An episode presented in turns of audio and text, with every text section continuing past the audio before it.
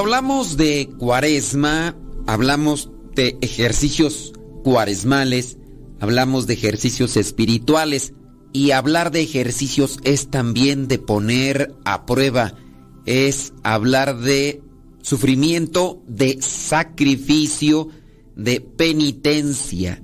Las tentaciones es un tema obligado en tiempo de cuaresma. Cuaresma viene de 40. 40 en la Biblia es un número simbólico que refiere al tiempo de prueba, al tiempo de preparación, al tiempo de purificación. Hablando de las tentaciones, que son las que podríamos tener nosotros mientras caminamos por este mundo, hay tentaciones de todo. Quien pueda decir en este tiempo que no ha tenido tentaciones, pues quizá la mejor no es consciente, no tiene vida. Todos tenemos tentaciones. Las tentaciones, algunos no quieren tenerlas, otros saben cómo trabajarlas, otros las pueden rechazar. A lo mejor, no sé, si tú eres de las personas que constantemente le dice a Dios que le quite las tentaciones en la vida, yo te invitaría a que reflexionemos un poquito más sobre ese tema. Vámonos primero con la palabra tentación. Esta palabra viene del latín tentatio o tentacionis, que significa intento, prueba o tentativa. En la Biblia, la palabra tentación viene del hebreo mesha, mesá. En hebreo, esta palabra tiene gran parecido a lo que se dice en latín. Masha o mesha, que no hay que confundirlo con pesha, ¿verdad? Que es paso. Y también de ahí viene la palabra Pascua, de pesha. Aquí es masha o mesha. Y esa palabra, tentación, significa en hebreo prueba, dificultad, incitación, igual que en latín. Las tentaciones son impulsos o deseos, intentos de hacer algo que puede parecer atractivo o placentero, pero que puede ser perjudicial o no deseado a largo plazo. Las tentaciones pueden tomar muchas formas, desde la comida poco saludable hasta las relaciones inapropiadas, el consumo excesivo del alcohol, la procrastinación, si usted no sabe qué es la procrastinación, pues déjeme decirle que es aquello que muchas veces estamos haciendo que a su vez no es malo como una acción que es pecado, pero que es algo que nos detiene en hacer lo bueno. La procrastinación es la distracción de las cosas. Regularmente se le llama procrastinar cuando la persona está trabajando, y se enfoca al celular. No es que esté trabajando con el celular, así hay la diferencia, no. Estás trabajando, te enfocas al celular, después sigues con tu trabajo, después de unos cuantos minutos vas nuevamente al celular. Yo creo que sí conoces de esas personas. Bueno, esa procrastinación es también una tentación, así como el de querer tomar algo, tienes ganas, tú sabes que es perjudicial para tu salud, o en su caso la infidelidad, que es una tentación, o la tentación de la carne, dígase en el caso de las relaciones sexuales fuera del matrimonio, relaciones de intimidad fuera del matrimonio, que podrían ser una incitación o provocación para hacerlo, tentación. Las tentaciones son comunes en la vida cotidiana y a menudo nos encontramos en situaciones donde tenemos que elegir entre lo que es bueno para nosotros a largo plazo o ceder nuestros deseos a corto plazo. Resistir las tentaciones puede ser un desafío, ya que a menudo están impulsadas por impulsos emocionales intensos, como aquel que se ha adentrado a los caminos de la droga y pueden parecer muy atractivas en el momento. Es importante tener en cuenta que no todas las tentaciones son negativas y a veces pueden ser una señal de que necesitamos algo que nos falta en nuestras vidas. eso hay que analizarlo más profundamente. No estoy diciendo que las tentaciones, que habrá algunas tentaciones buenas, como alguna persona me decía, Padre, ¿será tentación el que yo tenga muchas, pero muchas ganas de orar? Llámese tentación aquello que te lleva al vacío, que te lleva a lo negativo. Si hablas de la oración, pues ciertamente a lo mejor no es tentación eh, estar orando, pero sí puede ser un espacio de fuga el permanecer mucho tiempo en la oración, pero no trabajas, en su caso no atiendes a tu esposa o a tu esposo o a tu familia, porque dices, es que yo quiero estar en la oración y qué bueno, pero asumiste una responsabilidad, asumiste un compromiso, hay que atenderlo. Y ahí entonces no es tentación orar, pero sí tenemos que cuidar de lo que somos responsables y en eso hay que también analizar cómo sacar provecho de las tentaciones y ahorita vamos a hablar de las tentaciones de Jesús en el desierto como la reflexión que tenemos que hacer de nosotros en este tiempo de cuaresma. Sacar provecho de las tentaciones, ¿en qué sentido? Pues identifica tus tentaciones. El primer paso para sacar provecho de las tentaciones es identificar cuáles son, porque con ellas vas a trabajar. Alguien puede pedirle a Dios paciencia. Señor, dame paciencia. Quiero fortalecerme. Y tiene a una persona que le saca de quicio tiene a una persona que le saca de sus casillas y ya no quiere tener ese tipo de prueba. Bueno, ya identificaste dónde y con quién o cómo es que te desesperas. Ya la identificaste. Qué bueno. Haz una lista de las tentaciones que enfrentas con frecuencia y piensa en lo que las provoca. Hay una raíz, quizá a lo mejor esa situación que te desespera, te hace gritar, te hace enojarte, necesita un tratamiento para que te purifiques en ese sentido y alcanzar la paciencia que tanto estás buscando. Primero, ya sabes qué es lo que te enoja, por qué te enoja y buscar que no te enoje aquello que con el enojo obviamente no vas a solucionar. O habrá una persona que diga, yo solucioné una cosa con mi enojo. Bendito el enojo. Díganos, por favor, porque necesitamos, necesitamos conocer a esa historia. Pero no quiere decir que porque te enojes, la otra persona se tranquilizó, la otra persona ya no dijo nada, no puede decir, sí, solucioné algo. No, muchas veces el enojo lo único que hace es que un problema quede en silencio ante tu presencia por el enojo. Pero el problema entonces sigue estando ahí, solamente que ante tu presencia por lo que, como te enojas, pues no se va a manifestar. Primero entonces, identifica tus tentaciones o cuál es la raíz de esas tentaciones. Quizá a lo mejor tienes una tentación a comer pan. Por no controlar comer el pan, vienen otro tipo de cosas. Reflexiona entonces como segundo paso sobre tus tentaciones. A menudo las tentaciones son una señal de una necesidad o un deseo no satisfecho. Reflexiona sobre qué necesidades o deseos están ahí ante tus tentaciones y piensa en formas saludables de aquello que pudiera estar ahí detrás. Se puede cambiar, a lo mejor una persona piensa en el refresco, el refresco como una bebida o el pan. Puedes buscar otro tipo de cosas que sean el sustitutivo de eso que no puedes controlar. Y no es pecado comer pan. El problema es lo que te está afectando en el abuso de ese consumo. Hablando de tentaciones que te llevan a la gula por decir esta cuestión. Establece límites. Número 3.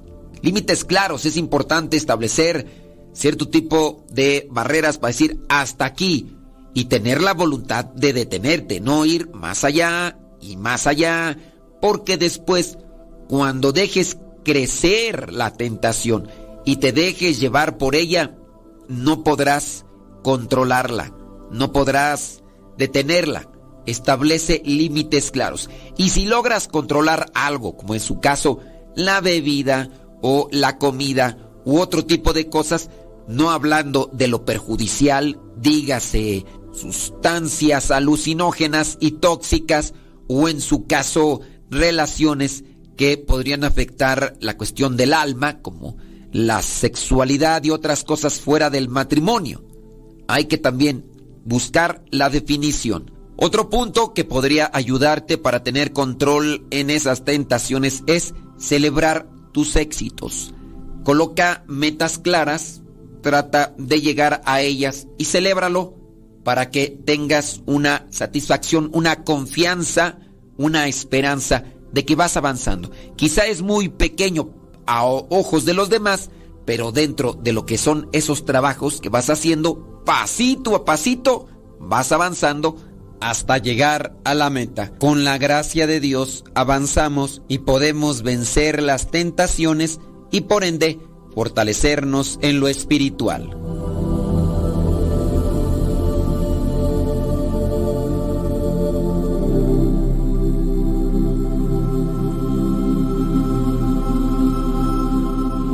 Cuando nos ponemos a confesar, muchos de nosotros los sacerdotes escuchamos la confesión de un pecado con relación a la tentación, diciendo de algunas personas, tengo muchas tentaciones, Padre, acúsome de ello.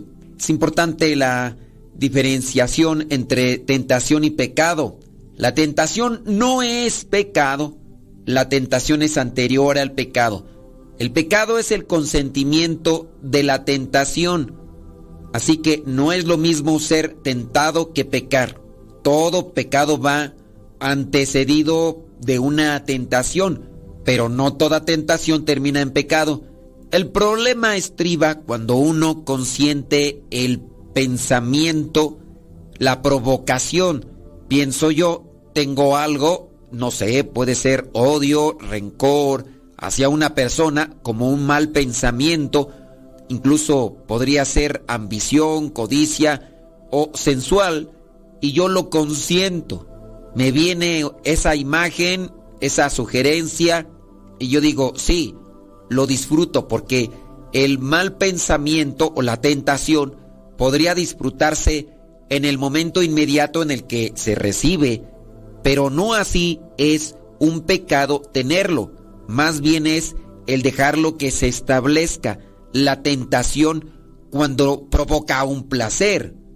Veamos qué nos dice el libro del eclesiástico capítulo 2 versículos del 1 al 6 yo los invito para que ustedes igual busquen este pasaje que es muy específico con relación a las tentaciones que como tal no deberíamos de estar esquivando, porque si llegan hay que trabajarlas, porque por medio de las tentaciones uno se fortalece. No es decirle a Dios, quítame las tentaciones, mejor uno cuidarse de las tentaciones que uno también provoca y despierta por andar mirando donde no tienes que mirar, por andar probando lo que no tienes que probar, por andar en lugares donde tú sabes que viene la sugerencia de pecado. De eso vamos a estar hablando el día de hoy en este ejercicio cuaresmal. Vamos pues a Eclesiástico capítulo 2 versículo del 1 al 6 que dice, Hijo mío, si tratas de servir al Señor, prepárate para la prueba, fortalece tu voluntad y sé valiente para no acobardarte cuando llegue la calamidad. Aférrate al Señor y no te apartes de Él. Así, al final tendrás prosperidad. Acepta todo lo que te venga y sé paciente. Si la vida te trae sufrimientos, porque el valor del oro se prueba en el fuego y el valor de los hombres en el horno del sufrimiento. Confía en Dios y Él te ayudará. Procede rectamente y espera en Él. Palabra de Dios. Te alabamos, Señor. Vamos a ir desglosando entonces este pasaje bíblico que puede darnos muchas luces para enfrentar las tentaciones. Hijo mío, si tratas de servir al Señor, prepárate para la prueba. Prepárate, si tú quieres cambiarle el término, prepárate para las tentaciones, porque habrán de todo, en un rubro, en una forma, en un color, en una figura, en diferentes maneras. No solamente las tentaciones es lo carnal, es lo sensual. La prueba puede ser incluso hasta de desistir, dejar de orar, perseverar de todo. Dice aquí, versículo 2, fortalece tu voluntad y sé valiente. No es decirle a Dios, quítame las pruebas, sino dame oportunidad de ir caminando por encima de las aguas, como le hizo el apóstol Pedro cuando le dijo a Jesús, si es verdad que eres Jesús, manda que yo vaya caminando, caminando por encima de las aguas. No le dijo, quita la tempestad, quita los truenos, quita los relámpagos que me están dando mucho miedo. No le dijo eso. Dijo, dame oportunidad de ir caminando por encima de esta dificultad, de esta prueba. ¿Qué tipo de pruebas tienes ahorita? ¿Qué tipo de pruebas has tenido en el pasado, pero que has superado? Porque también eso es interesante, importante. ¿Qué tipo de pruebas has vencido y que por ahora entonces estás más fuerte? Dice aquí, fortalece tu voluntad. ¿Qué nos puede ayudar para fortalecer nuestra voluntad? Los ejercicios cuaresmales espirituales son para sacudir la conciencia y ponernos a trabajar, encontrar herramientas. Quizá la cuaresma pasada, antepasada, buscaste algunas cosas, te sirvieron y hoy quizá no. Hoy quizá la mejor necesitas otras cosas. Hay que tener siempre esa caja de herramientas espirituales que nos pueden servir para fortalecer la voluntad. Tenemos que buscar sacrificios, penitencias. A lo mejor tú eras, a lo mejor eras de los que no les gustaba hacer ayuno el miércoles de ceniza o el viernes santo, que, di, que son días obligados por la iglesia. Y a lo mejor no te gustaba, pero hoy para ti pues es algo hasta incluso sencillo. Busca otro tipo de sacrificio, de mortificación. A lo mejor puede ser, en su caso, apartarse, apartarse del teléfono. A lo mejor puede ser dejar de comer pan, porque de verdad a mí me ha sorprendido. Yo no lo tengo como una cuestión que busque. De las personas que dicen, es que no puedo dejar de comer pan. Siempre la tentación está ahí de querer comer pan. Bueno, fortalece tu voluntad. En este caso, tienes que buscar los sacrificios. ¿Cuáles son aquellas cosas que tienes que hacer para fortalecer tu voluntad? Fíjense que estaba yo pensando cómo hace ya algunos años, supuestamente, supuestamente, porque pues son cosas que a uno le dicen, ¿verdad? Y uno pues solamente trae de oídas, pero supuestamente antes les decían a las muchachas, a las novias, si en verdad me amas, dame la prueba de amor. Y sabemos en qué consiste esa dichosa prueba que en algunos casos llega al embarazo. Hoy las cosas han cambiado, pareciera ser algo tan cotidiano, lamentablemente, porque si escuchas que una pareja de novios no tiene intimidad, pareciera ser que ahí hay algo que, que no está bien e incluso se generan otro tipo de comentarios, obviamente absurdos, con tal de desprestigiar a esa pareja. Sí, a mí que me toca escuchar las confesiones, puedo decir, y por lo que me platica la gente, pareciera ser que hoy lo común es que una pareja tenga relaciones íntimas no estando casadas, o sea, siendo novios. Yo les he dicho a muchas muchachitas que son sinceras y que piden consejo. Les digo, no sean ingenuas. Ahorita ese muchacho te está siguiendo, está contigo, porque le estás dando algo que le provoca placer.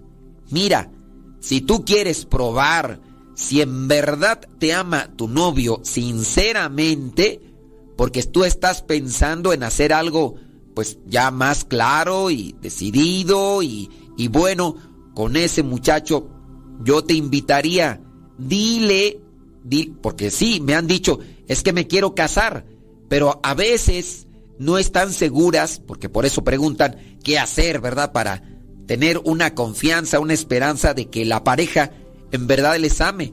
Y pues te das cuenta que tienen una vida libertina. Y les he sugerido yo a algunas muchachas, mira, pídele una prueba de amor al muchacho. Dile que ya no vas a tener intimidad con ese muchacho. Si el muchacho se aleja, entonces te está buscando solamente por los placeres carnales. No te estaba buscando para una relación seria. Fíjense las cosas como han cambiado. En la antigüedad se pedían, dicen algunos, ¿verdad? Que pedían esa prueba de amor, que les dieran una probadita de aquello que podrían estar disfrutando dentro de la situación matrimonial. Hoy, pues yo les he dicho a estas muchachas, diles que ya no vas a tener intimidad con él. Y fíjense, caso extraño, las que han sido valientes y decididas y que les han dicho a los novios, ¿sabes qué? Ya no va a haber cuchicuchi, ya no va a haber lilingo lilingo. Pues así como les dicen de rápido, así se van. Así como llegaron, así se fueron. Recuerdo una que me contaba la anécdota de manera explícita. Le mintió al novio y le dijo, ¿qué crees? Ya salí embarazada. Era una mentira. El novio pa pronto le dijo que abortara. Ella le dijo, primero te largas tú de mi vida que matar un ser humano. Pues el muchacho se alejó y dijo, sí, efectivamente, ese nada más estaba aquí por las cuestiones carnales. No me amaba verdaderamente. ¿Tú qué formas utilizas para fortalecer tu voluntad? ¿Qué tipo de sacrificios tienes en la vida? para fortalecerte moralmente, para fortalecer tu voluntad.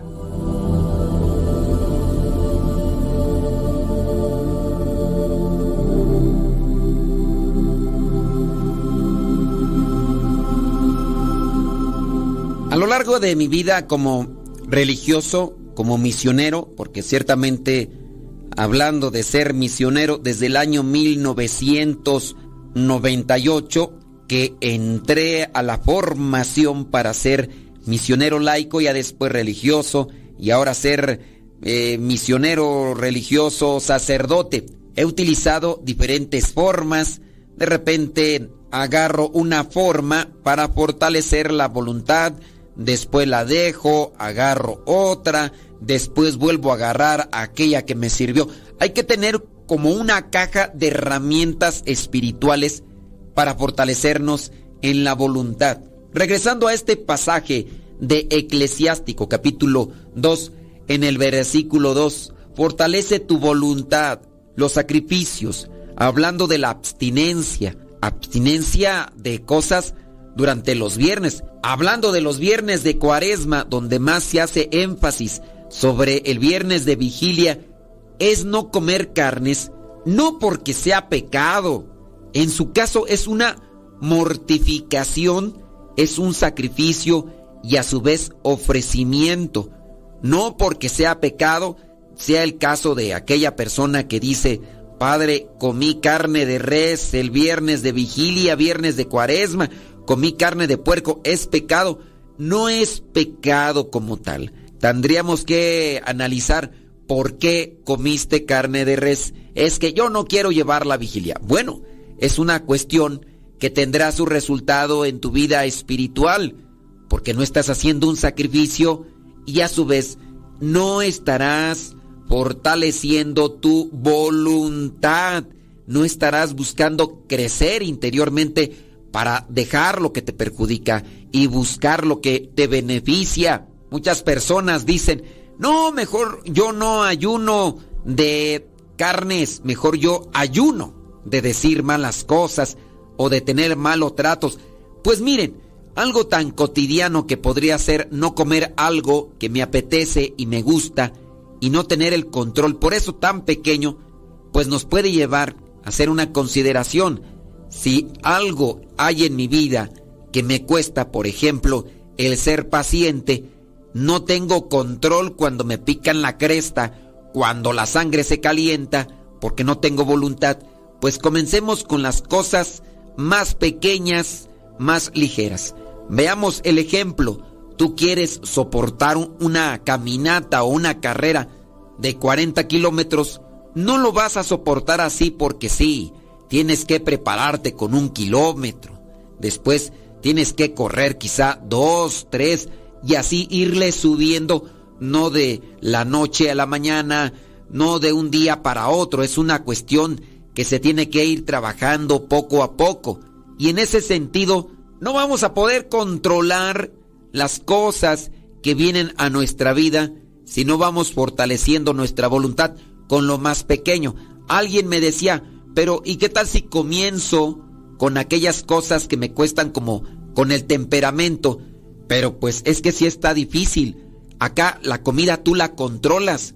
Cuando ya te llega el enojo, el enojo te domina y está difícil que lo controles. Pero si en su caso ya has crecido en la voluntad de no comer aquello que te gusta, pues ya desde ahí tú puedes tener una fuerza que te puede ayudar. ¿Cuáles son pues aquellas cosas que has asumido para fortalecer tu voluntad? Yo planteo también esas tentaciones de no querer hacer oración. Voy a hacer oración aunque no me guste. Confieso yo ante ustedes que hace algunos años una de las oraciones que no me gustaba en sí, porque no sé, era algo que incluso evadía, buscaba trabajar, era el rezo del Via Crucis. De verdad, escuchar rezar el Via Crucis era una incomodidad dentro de mi organismo, no sé, me sentía irritado. No sé por qué, nunca encontré la razón del por qué sentía ese tipo de sensación solamente escuchar que los hermanos estaban rezando el Via Crucis. Con el tiempo se ha quitado, no sé cómo se quitó la verdad, pero era una de las cosas que yo evadía. Pues bien, quizá la mejor a ti no te gusta rezar el rosario. Eres de las personas que siempre andan ahí buscando una justificación, una evasión para no rezar el rosario. Bueno, pues es momento también de asumir esa situación en tu vida y enfrentarla para poderla vencer y a su vez fortalecerte. Fortalece tu voluntad yendo, no sé, al Santísimo, estar de rodillas. No sé cuántos de ustedes les puede costar estar de rodillas porque es incómodo ya que no estamos acostumbrados. Cuando eres constante para estar de rodillas, adquieres también una rodilla de elefante. Sí, rodilla de elefante porque también la rodilla agarra callo, así como pueden agarrar callo los pies cuando nos quitamos los zapatos y andamos caminando sin zapatos, pueden hacer callo, ya después incluso pisar piedras, no será tan molesto para nosotros. En el caso de rezar de rodillas, podríamos hacer ejercicios cuando nos está dando esa molestia de pues voy a estar un poquito más, ya no me enfoco tanto en la molestia. Digo, en su caso, podría ser una persona que está enfermita, que tiene, no sé, ácido úrico, o tiene otras cosas más. Pues, ¿para qué buscarle tanto ruido al chicharrón, hombre?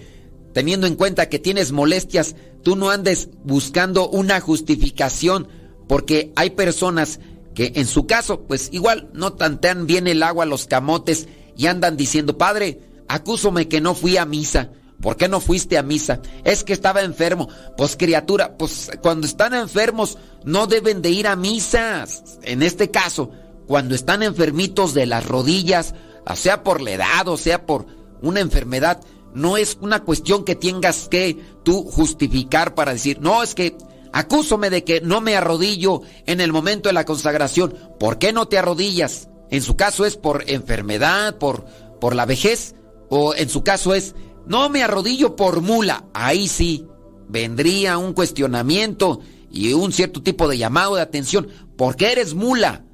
Porque las mulas se arrodillan ante Jesús sacramentado. Acuérdate de San Antonio de Padua, cómo hizo que una mula se arrodillara ante Jesús sacramentado antes de comer la hierbita. Pues bien, en su caso, tú no seas mula, tú también arrodíllate, pero busca aquellas cosas que pueden fortalecer tu voluntad. Fortalece tu voluntad, sé valiente, dice el versículo 2 de Eclesiástico 2, para no acobardarte cuando llegue la calamidad o en su caso la prueba. Si fortaleces tu voluntad, si eres valiente, si eres constante, tendrás fuerza. Acuérdate de aquel pasaje que habla sobre la construcción, la construcción de nuestras vidas. Hay que fortalecer nuestra vida espiritual, los invito para que busquemos en la Biblia con relación a esta mención de la construcción, de ayudarnos mutuamente en fortalecer nuestra voluntad, por esto que estamos mirando de eclesiástico. Veamos otro pasaje. Primera carta a los Corintios capítulo 3 versículo 9, donde dice, somos compañeros de trabajo al servicio de Dios y ustedes son un sembrado y una construcción que pertenecen a Dios. Yo fui el maestro albañil, el cual Dios, en su bondad, encargó poner los fundamentos y otro está construyendo sobre ellos. Pero cada uno debe tener cuidado de cómo construye, pues nadie puede poner otro fundamento que el que ya está puesto que es Jesucristo. Sobre este fundamento, uno puede construir con oro, plata y piedras preciosas, o con madera, paja y cañas. Pero el trabajo de cada cual se verá claramente en el día del juicio, porque ese día vendrá con fuego y el fuego probará la clase de trabajo que cada uno haya hecho. Si lo que uno construyó es resistente, recibirá su pago, pero si lo que construyó llega a quemarse, perderá su trabajo, aunque él mismo logrará salvarse como quien escapa de fuego. Aquí encontramos esta mención que puede hacer alusión al cuento de los tres cochinitos para que sea de una forma más visual. ¿Te acordarás de ese cuento donde los tres cochinitos, uno construyó su casa de paja, otro de madera y otro de un material sólido, tabique, y vino el lobo y sopló, derrumbó la casa de paja, después derrumbó la casa de palos de madera que había hecho pero no pudo derrumbar la casa que había edificado fuertemente. Este pasaje de Primera Carta a los Corintios capítulo 3 versículos 9 al 14 habla de cómo estamos construyendo sobre Cristo, sobre el fundamento, la base que es Cristo. Nadie puede quitar esa base y ese fundamento y también es una exhortación a cómo estamos construyendo encima de ese fundamento, de esa base. Si construimos con madera, paja y cañas, obviamente la construcción y nuestra vida no se mantendrá.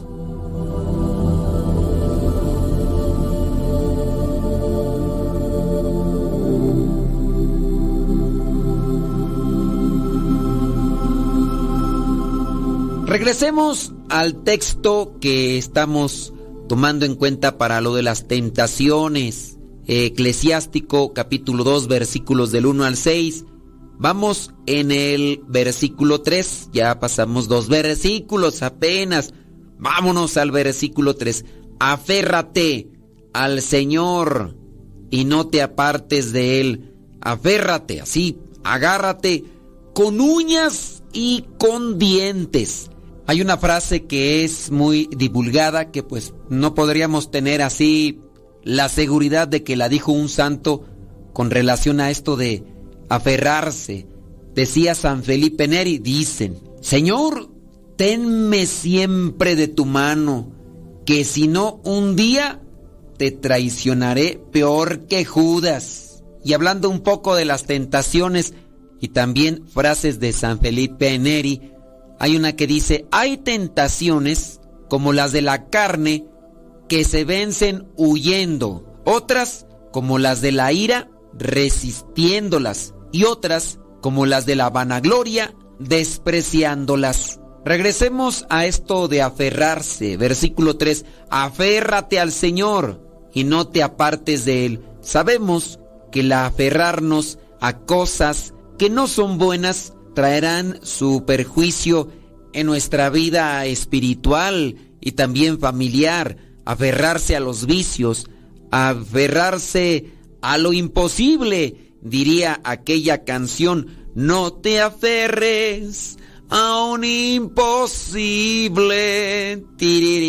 Bueno, qué bueno que no le puse la tonada para que no se vayan a buscarla, pero sí, hay que aferrarnos, pero al Señor. Y hablando de aferrarnos al Señor, me viene a la mente un cuentito que yo creo que ustedes han escuchado, pero como quiera, permítaseme contarlo en este momento. En un día caluroso de verano en el sur de la Florida, un niño decidió ir a nadar en la laguna detrás de su casa. Salió corriendo por la puerta trasera, se tiró en el agua y andaba feliz. No se daba cuenta de que un cocodrilo se le acercaba. Esto allá en la Florida es común, hay muchos lagos, muchos pantanos donde andan estos animales como si fueran ardillas, quizá ahí donde tú vives. Y estos animales a veces se meten a los campos de golf, se meten a los jardines de las casas. Este niño no se daba cuenta del cocodrilo que andaba allí en la laguna atrás de su casa. Su mamá desde la casa miraba por la ventana y vio con horror lo que sucedía. Enseguida salió, corrió hacia su hijo gritándole lo más fuerte que podía. Oyéndole, el niño se alarmó y se fue nadando hacia su mamá. Pero fue demasiado tarde. Desde el muelle, la mamá lo agarró al niño por sus brazos, justo cuando el caimán le agarraba sus piernitas. La mujer jalaba determinada, con toda la fuerza de su corazón. El cocodrilo era más fuerte, pero la mamá era mucho más apasionada y su amor no la abandonaba. Un señor que escuchó los gritos se apresuró hacia el lugar con una pistola y acabó con la vida de aquel cocodrilo. El niño sobrevivió y aunque sus piernas sufrieron bastante, aún pudo llegar a caminar. Cuando salió del trauma, una periodista le preguntó al niño si le quería enseñar las cicatrices de sus pies, porque la noticia fue muy mencionada. El niño se levantó la colcha y se las mostró. Pero entonces con gran orgullo se remangó las mangas de sus brazos y señalando hacia las cicatrices en sus brazos, le dijo a la periodista, pero las que usted debe mirar son estas. Eran las marcas de las uñas de su mamá que habían presionado con fuerza. Dijo el niño, las tengo porque mamá no me soltó y por eso me salvó la vida. Nosotros también tenemos las cicatrices de un pasado doloroso, quizá. Algunas son causadas por nuestros pecados, así como este niño traía las cicatrices de los colmillos de aquel cocodrilo. Pero algunas cicatrices son la huella de Dios que nos ha sostenido con su fuerza para que no caigamos en las garras del mal. Recuerda que si te ha dolido alguna vez el alma, es porque Dios te ha agarrado demasiado fuerte para que no caigas en tentación. Aférrate al Señor, versículo 3 de Eclesiástico y no te apartes de él día y noche. El ejemplo de aferrarse al Señor lo tenemos en nuestro Señor Jesucristo, que aún estando cansado, aún estando predicando, sanando durante todo el día, en las noches, aún así, buscaba tener ese momento de oración con su Padre. Y en una ocasión cuando se llevó a estos discípulos al huerto de los olivos, ellos no podían resistir ni siquiera una hora y son confrontados por Jesús. Ni siquiera una hora pueden estar despiertos. Miren que el espíritu es fuerte, pero la carne es débil. Aférrate al Señor y no te apartes de Él. Que se incremente más nuestra vida de oración. No le des paso a la flojera. No le des paso a la tentación de no orar. Si nosotros trabajamos en esto, de aferrarnos al Señor y no apartarnos de Él, Dice el mismo versículo 3 de Eclesiástico, al final tendrás prosperidad. Me va bien en la vida, no porque tenga todo en bandeja de plata, sino porque me he aferrado al Señor y no me aparto de Él. Versículo 4, acepta todo lo que venga de Él, lo dulce, lo desabrido e incluso lo amargo, y sé paciente si la vida te trae sufrimientos, ¿cómo está tu corazón para con aquellas cosas que Dios te presenta todos los días? ¿Las aceptas todas o nada más las que te gustan? ¿Trabajas en la paciencia con aquello que no te gusta o eres un desesperado? Sé paciente si la vida te trae sufrimientos. Los sufrimientos llegan a nuestra vida, no hay necesidad que los andemos buscando, ahí están en el camino a la vuelta de la esquina. Pero esos sufrimientos del día a día con aquella niña, aquel niño pequeño, que son quizá muy difíciles, sé paciente con ese adolescente berrinchudo, con ese joven maleducado, con ese esposo frío, seco, con ese esposo que está distanciado de las cosas de Dios, quizá con aquellos papás enfermos, ancianos, sé paciente y esos sufrimientos ofrécelos a Dios. Cuando nosotros ofrecemos los sufrimientos, entonces se convierte en algo sagrado y al convertirse aquel sufrimiento en algo sagrado porque se los ofrecemos a Dios, entonces ya no es sufrimiento, es sacrificio. Es un sacrificio el que estoy haciendo porque sí, estoy sufriendo, pero se lo ofrecí a Dios y a partir de ahí se convierte en sacrificio. Versículo 5. Porque el valor del oro se prueba en el fuego y el valor de los hombres en el horno del sufrimiento. Confía en Dios y Él te ayudará. Procede rectamente y espera en Él. Que ya nos hemos alargado un poco en esta reflexión para este ejercicio de cuaresma. Pero busquemos finalizar diciendo que las tentaciones son pruebas que Dios permite para darnos la oportunidad de aumentar los méritos que vamos acumulando para nuestra salvación eterna. Querer sacar de nuestra vida las tentaciones porque no nos gustan, porque quizá a lo mejor no las hemos sabido trabajar y nos llevan al pecado, quererlas sacar no es muy buena idea. Pidámosle a Dios su gracia, busquemos en Dios la fortaleza para que podamos resistir a las tentaciones y sí prepararnos porque las pruebas van a estar ahí siempre. Si no son de un color o son de otro, pero siempre van a estar ahí. El problema igual puede ser que sean tentaciones muy débiles y por no trabajarlas, pues vamos a tenerlas siempre con nosotros. La lucha contra las tentaciones es como el entrenamiento de los deportistas para ganar la carrera hacia nuestra meta, que es el cielo. Y basta con que miremos ahí lo que dice la segunda carta a Timoteo, capítulo 4, versículo 7. He peleado la buena batalla, he llegado al término de la carrera, me he mantenido fiel. Pidámosle al Señor que nos dé su gracia para que podamos seguir caminando durante esta cuaresma, haciéndole batalla a las tentaciones y preparándonos para ese encuentro definitivo que vamos a tener con Él en algún momento de nuestra vida, porque no estamos aquí para ser eternos.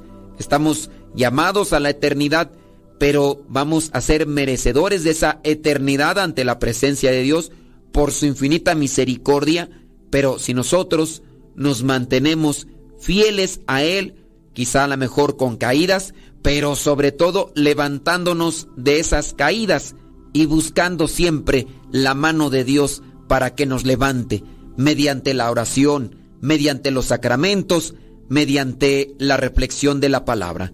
Que el Señor nos ayude para que podamos mantenernos firmes y en pie mientras dure nuestro caminar en este mundo.